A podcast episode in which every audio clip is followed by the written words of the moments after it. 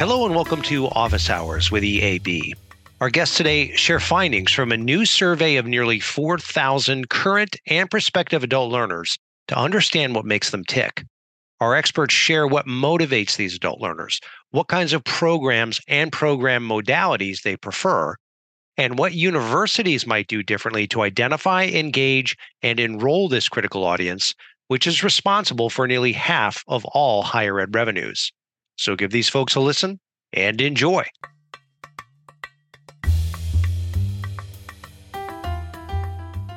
Hello, and welcome to Office Hours with EAB. My name is Beth Donaldson, and I'm the Managing Director of our Adult Learner Consulting Services here at EAB. One particular area of focus for me in my work has been around how institutions engage and enroll adult learners. Just to provide you with some context, adult learners now make up 42% of total higher education revenue. So if you think that they don't matter much to your particular institution, I would implore you to think again. As the college going rate of recent high school graduates really continues to fall and decline, attracting and enrolling adult learner students is more important now than ever. Today, we're going to take a deep dive into a recent survey we conducted over the summer to learn more about the preferences and college research behaviors of current and prospective adult learners. With me today to dig into the survey findings is my colleague, Todd Heilman. Todd, would you mind introducing yourself and telling us a little bit more about your role here at EAB? Sure. Thank you, Beth. Hello, everyone. Uh, as Beth said, my name is Todd Heilman, and I have the pleasure of serving as senior consultant and principal in EAB's Adult Learner Division. I've been with the firm for about a year now, and prior to joining EAB, I was a practitioner on campus with over two decades of experience in enrollment management, marketing, and student success positions. In my current role, I support our strategic leaders and our partners in order to help them achieve their enrollment and campus goals by providing strategic guidance and support. Great. So, Todd, tell us a little bit more about the survey. What was the demographic breakdown among the participants, and what kind of information were we looking to gather? Great. Well, we're really excited to present our, our latest survey findings with you today. At our core, we are a research firm, and this survey represents our research team's latest findings for graduate and adult learners. This is a biannual survey that the team prepares for current and prospective graduate, online, and adult learners. By conducting the survey biannually, it allows us to track and report trends over time. The data for the survey was collected this year between May and June of 2023. So it's current data, and we had strong participation with close to 3,900 survey respondents. I want to just go over the demographic breakdown of, of the survey respondents because I think it's important to understand who we've surveyed and, and what the demographic differences are. And we'll talk about that as we go through some of the survey findings. From a very high level, uh, just from an age demographic, about 26% of the respondents were under the age of 26. 35% were aged 26 to 35, and 39% were aged 36 and over. So we really had a good mix of, of just age respondents. If we take a look at the employment status, 52% were employed full time, 21% employed part time, and 27% were unemployed. And we'll talk a little bit about that further as we go through some of the survey findings. Additionally, 21% were international students and 32% uh, identified as caregivers. And again, we'll dive into that a little bit uh, further as we go through some of the survey findings. Great. That sounds a lot, a really great diverse sense of respondents. And so that really can give us some intel on adult learner behavior. So, as we're working with hundreds of colleges and universities to help them engage and enroll adult learners, what would you say is the biggest disconnect between how maybe graduate and undergraduate admission teams approach the task of recruiting adult learners? Really, in light of what we learned from the survey about what prospective students are looking for and how they're approaching the college search process to find the right institution for them. Yeah, I think we're really going to uncover some key insights and takeaways into survey findings today. Primarily, though, I think that most institutions are trying to recruit adult learners through generalized marketing campaigns. It's critical to first uncover and identify student intent first, and then speak to that intent in your marketing campaigns. In our survey, we asked what were the primary reasons for continuing your education? And this really is a pointed question that we ask to uncover student intent. In fact, we typically use these micro surveys with our partner schools to uncover and speak to this intent directly. The number one response to this question was to advance my career at 38%, with pursue my passions and make a difference in the world coming in at second and third. So it's important to identify this intent and then easily customize your digital ads and marketing campaigns to speak directly to that prospective student and what they're looking to uh, achieve in continuing uh, their educational journey.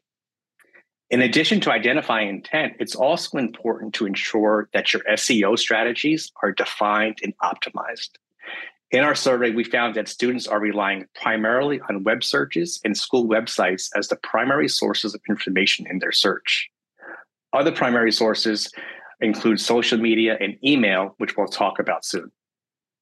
Great. So let's talk about the college website since they seem to be so important. What are the common mistakes that schools may be making in terms of how they organize or present information meant for adult learners?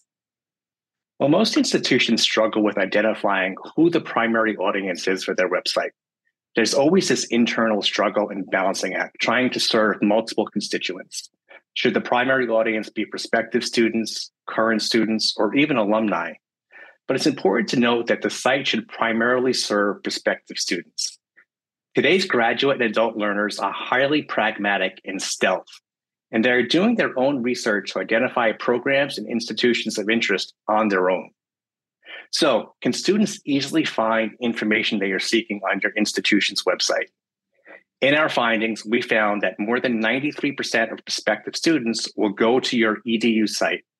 And 90% of them said that a well designed website improves their opinion of the school while conversely, 85% of them said that a poorly designed website would negatively impact their opinion of the school. So, in our survey, we asked specifically what information were you most often trying to find when searching school websites? The number one response was uh, at 52% was programs offered. So, this makes sense. Again, realizing that adult learners are highly pragmatic, that they are first researching programs and identifying if their program of interest is offered right? So students older than 35 were disproportionately seeking information about programs, programs offered off the school's EDU website. Coming in second was admissions requirements at 47%, which also makes sense. So first they're checking, is my program of interest available at your institution? And then what are the admissions requirements for that program? The next three most prominent categories that all focus on cost consciousness and price sensitivity with college costs, financial aid, and scholarships all be being bucketed into that second, third, and fourth category. It's only after researching programs and admissions requirements that adult learners begin to research things like general information about the school, classes, or even faculty research interests. So it's important that your program pages be easily accessible and items like admissions requirements, cost, aid, and outcomes all be easily identifiable and accessible to prospective students on your program pages. Thanks, Todd. That's such helpful information. What are some other digital channels that institutions should be emphasizing in their efforts to target and engage prospective students? As we discussed earlier, it's important to identify a prospective student's intent. And once you know their intent, you can serve them personalized messages that speak directly to that intent. In our survey, we asked adult learners what social media platforms they primarily use. The top four channels were YouTube, Facebook, Instagram, and LinkedIn, specifically in that order. We also asked them on what channels would they most be willing uh, to receive ads from colleges and universities. And the top three responses were Facebook, LinkedIn, and Instagram. Interestingly, though, we also found that email still remains a tried and true communication channel. In fact, we see that prospective students are increasingly relying on recruiting emails, with the percentage of graduate and adult learners who said that they consulted recruitment inc- emails increasing from 13% in our previous survey to 20% in our latest survey. Even more encouraging is that 26% of the respondents under the age of 26 relied on recruitment emails to learn more about graduate and adult education programs. And 75% of high school students said they want to hear from colleges via email. This is suggesting that future adult learners will also rely on emails more heavily. Right. That's so helpful because I think so many enrollment leaders think that email isn't dead, but the survey really proves otherwise. So, what do we know about the process of adult learners? You mentioned that they're very pragmatic, but in terms of how they follow and research where to attend college, that an institution should inform their strategy, right? How should they think about increasing the number of applications and matriculants within their adult learner population? Well, we know that unlike traditional undergraduate admissions, the adult learner process is nonlinear. Adult learners often have competing responsibilities in their lives. They might be working full time or caring for a family member, and it takes them considerable amount of time to figure out how continuing their education fits best into their personal lives. So we have used the term highly pragmatic a couple of times now, and this is very evident in the time that it takes for an adult learner to decide on continuing their educational journey. In our survey, we found that 39% of the respondents searched for information about going back to school for at least 12 months, with 24% of them saying 18 months or longer. In fact, in our findings, adult learners can linger in the search phase for up to 36 months. Additionally, 80% of our survey respondents also reported stealth shopping. Now, this means that they are not interacting with your marketing campaigns and choosing to remain anonymous until they decide to apply. This is a major shift in behavior. Just a decade ago, the stealth shopping rate was just 20%. So it's important not to overlook prospects who haven't engaged with your marketing campaigns and to keep them into your campaign for up to three years. Once this highly pragmatic adult learner decides to apply to an institution, their list is very short. Again, very unlike traditional undergraduate admissions, where a prospective student may be applying to eight to 10 colleges, an adult learner is only applying to two on average. So if you make the list, we like to say that they are yours to lose at this point. This lengthy research phase and short application list is a testament to why your EDU site must be easy to navigate and find critical information uh, and find critical information to prospective students. Great. That is so interesting. So they're spending a lot of time researching before they're actually able to commit. So that leads me to think, Todd, what are some messages that institutions should really be talking about, right? Because that's a really long runway to communicate to a prospective student. But um, in terms of like email content and such, what are some key kind of ideas or themes that an institution may want to um, express to a student that may be interested in pursuing a degree program? Well, it's important to understand you know, realizing that the runway is long and it could and it can be up to three years, and these highly stealth students may not be interacting with your campaigns, it doesn't mean they're not reading them and doing their own research. So again, I think it's really important to keep that first factor in mind on uncovering that student intent and continuing to communicate to them throughout that entire journey. Many institutions make the mistake that if a student doesn't interact with a campaign within one term or within one year, they're dropping them from that campaign and and, uh, and not including them in further communications. As we know now, with this highly pragmatic adult learner, it's important to keep them through that 36 month cycle at a minimum and ensure that you continue to gather value, valuable intelligence. Continue to see if you can uncover additional intent messaging and speak to that, whether it be affordability, admissions requirements, outcomes, those are all very important. And institutions should be keeping that top of mind as they're continuing these this continual marketing journey. Great. Thank you. That's so helpful. So, um, what can or should institutions do to really manage um, adult learners who are thinking about cost right? Um, and we know that they there's a price sensitivity. So in other words we know that there are a lot of factors that go into setting tuition prices and other student fees but what can colleges do realistically to attract more students for whom price is the most important or one of the most important decisions in whether they decide to enroll or not enroll at your institution this is such an important question, and price sensitivity and cost consciousness came up several times in our survey. In fact, financial aid, cost of attendance, and online support services were of primary importance to prospective students. Financial aid and cost moved into the number one spot of importance, up from third in our previous survey, clearly indicating increased cost consciousness it's important to note the increased importance of online support services as well. Many students are now requiring and placing a greater emphasis on the college support services to assist them with their online education. So, how will they obtain support when taking an asynchronous course in the evening or on the weekend? Or how will they interact with faculty or their peers or even their advisor? These are all important factors and are now playing into how prospective students rate an institutional's quality. But let's dig in a little bit further and take a closer look at financial aid and costs. In our survey, we asked what sources of financial support will you have in continuing your education?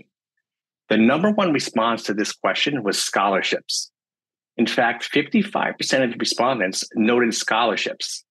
This is up considerably from our previous survey, which was 42%. So this is a clear indicator that scholarships are becoming more common in the adult learner market and, and prospective students are relying more heavily on them. After scholarships, the second source of funding was financial aid and loans. And then in third and fourth were household income and family savings. So as we drill down further, we also asked what is the most you are willing to spend annually on continuing your education, including loans and per- personal financial sources? And 50% of the respondents said less than $15,000, with 25% of them saying less than 5,000. Now, at first glance, this is somewhat shocking and alarming, but we must remember that adult learners may not be taking a full class load, and thus their willingness to pay is likely based on the part time classes or whatever fits into their schedule.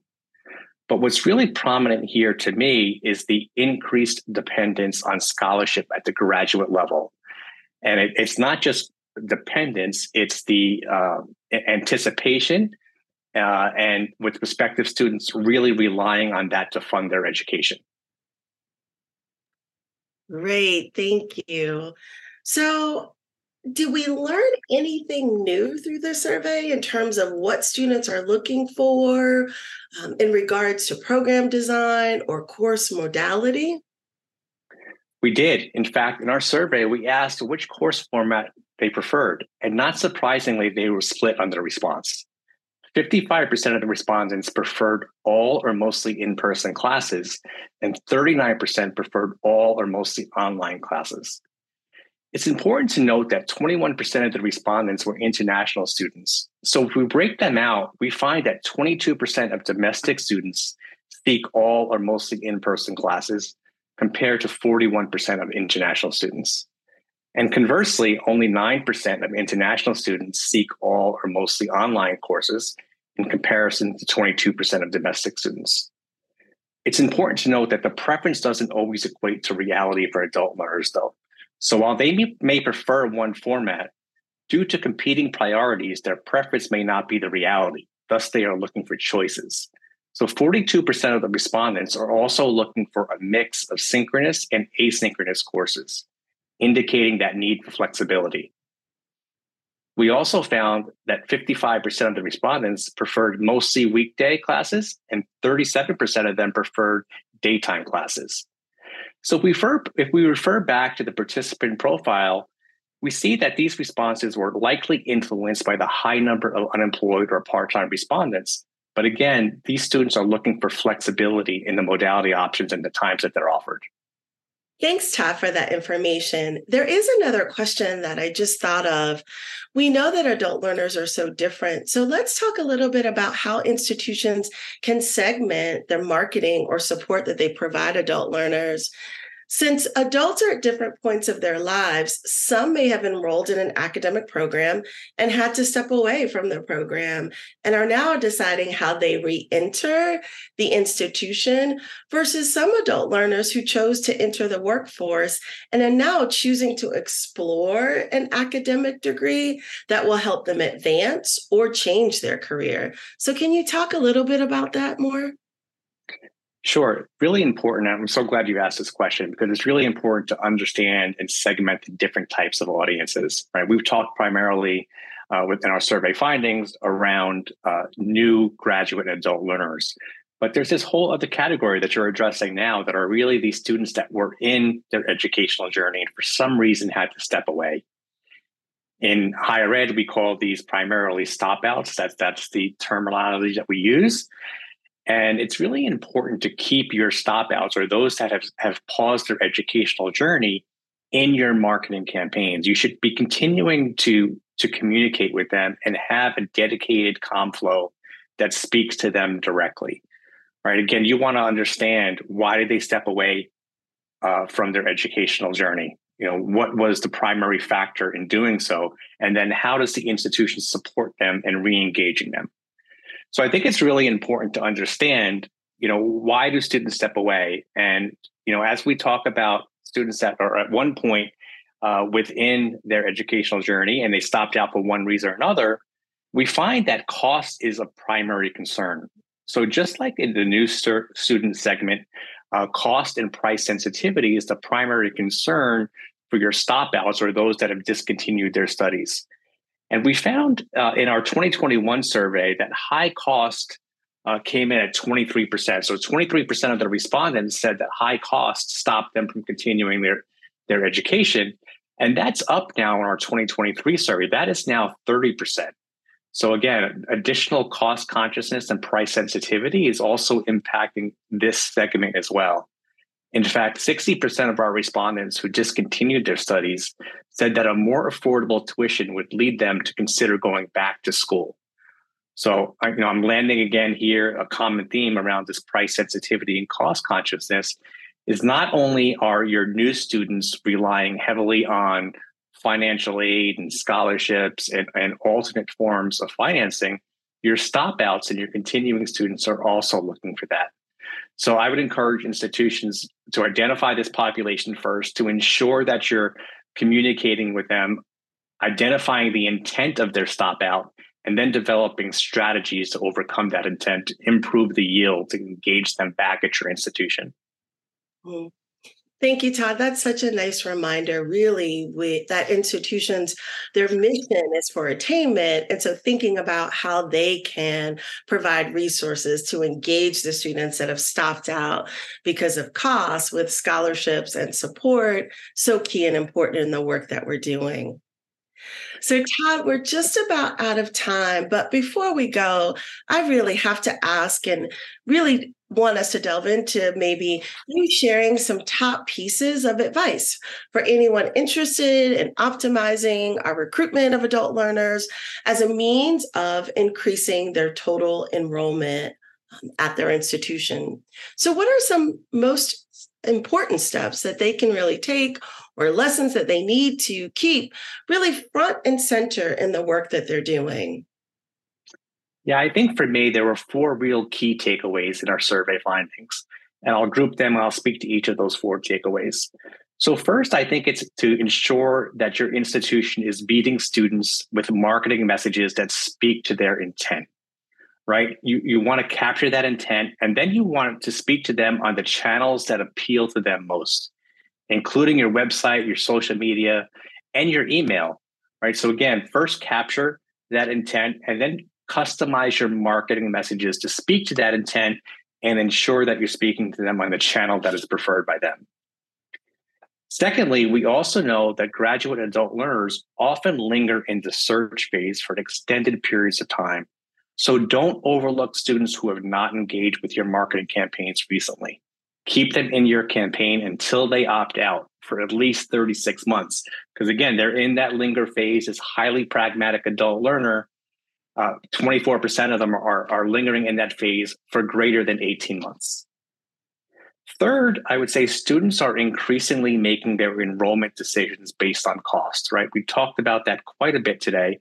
So make sure that information about program tuition, fees, scholarship, other opportunities, and financial aid is displayed prominently on your program pages. In addition to that, you should also be showing the ROI. What is the outcome? Right. And my suggestion always is when you're showing ROI, is not to show the starting salary for the credential earned, but to show the median salary at the midpoint of the career of somebody with that credential. And then lastly, fourth, I would land on where possible to offer multiple modality and scheduling options to expand the appeal to graduate adult learners. Again, we know that these adult learners have competing responsibilities in their life. They may prefer one modality over the other, but reality for them is they really need flexibility based upon what's happening in their lives and to ensure that they can uh, continue that education, whether that be through asynchronous, synchronous, uh, in person, or re- remote coursework. Uh, they really require those different modalities and options uh, to lead through completion. Great. Well, you've given us such a lot of to think about, so much. Um, and it seems as though this is really an effort and strategy that should be holistic across the entire institution, right? And so it seems as though um, others outside of the admissions office can support a little bit. Can you talk a little bit about who they should be collaborating with across the institution to really meet the needs of adult learners? Sure. What a great question. And it's one of the things that, as we meet with partners, we like to always ask the question who here in the room, when we're within a large room of people, is involved or uh, uh, handles enrollment management? And I always like to ask that question when I'm in a group of, of a large group of people with uh, diverse um, offices across campus, because really everyone should be raising their hand right? Enrollment is an institutional wide strategy. So as you're looking to address these survey findings and to communicate with your adult learners, it's important to, to coordinate with your marketing group, your online support services. So what are the support services on campus, your career services, your academic folks? Uh, it's all important to get that holistic approach to supporting students to get them to not only re-engage um, but to select your institution, select your program, and understand the value of education and, and doing that, uh, what it means to them uh, with their journey, their educational journey. Great. Those are that's such helpful information. And so great advice for enrollment leaders and senior leaders at institutions to think about as they grow their adult learner population. So, we've covered a lot of ground today. Thank you so much. But where can people go to learn more about their survey findings and related insights about what we've been talking about today? Well, the things we've been talking about today on the podcast can be found online at eab.com. You'll see a white paper there as well. Uh, it'll be in the link uh, to this podcast. So please click that link. Let us know if you have any questions. Please feel free to reach out to us directly. We're always willing to answer those questions. But uh, again, this can be found, this white paper can be found at eab.com. Great. And that white paper is Meet Your New Graduate and Adult Learner page, right? Yes, it is. Thank you, Beth. Perfect. So thanks so much, Tom, for the time today. You know, I always love sitting down with you and talking about adult learners and their behavior and their needs. And so it's always a pleasure to sit with you and talk more. This has really been great. Thank you for the opportunity, Beth.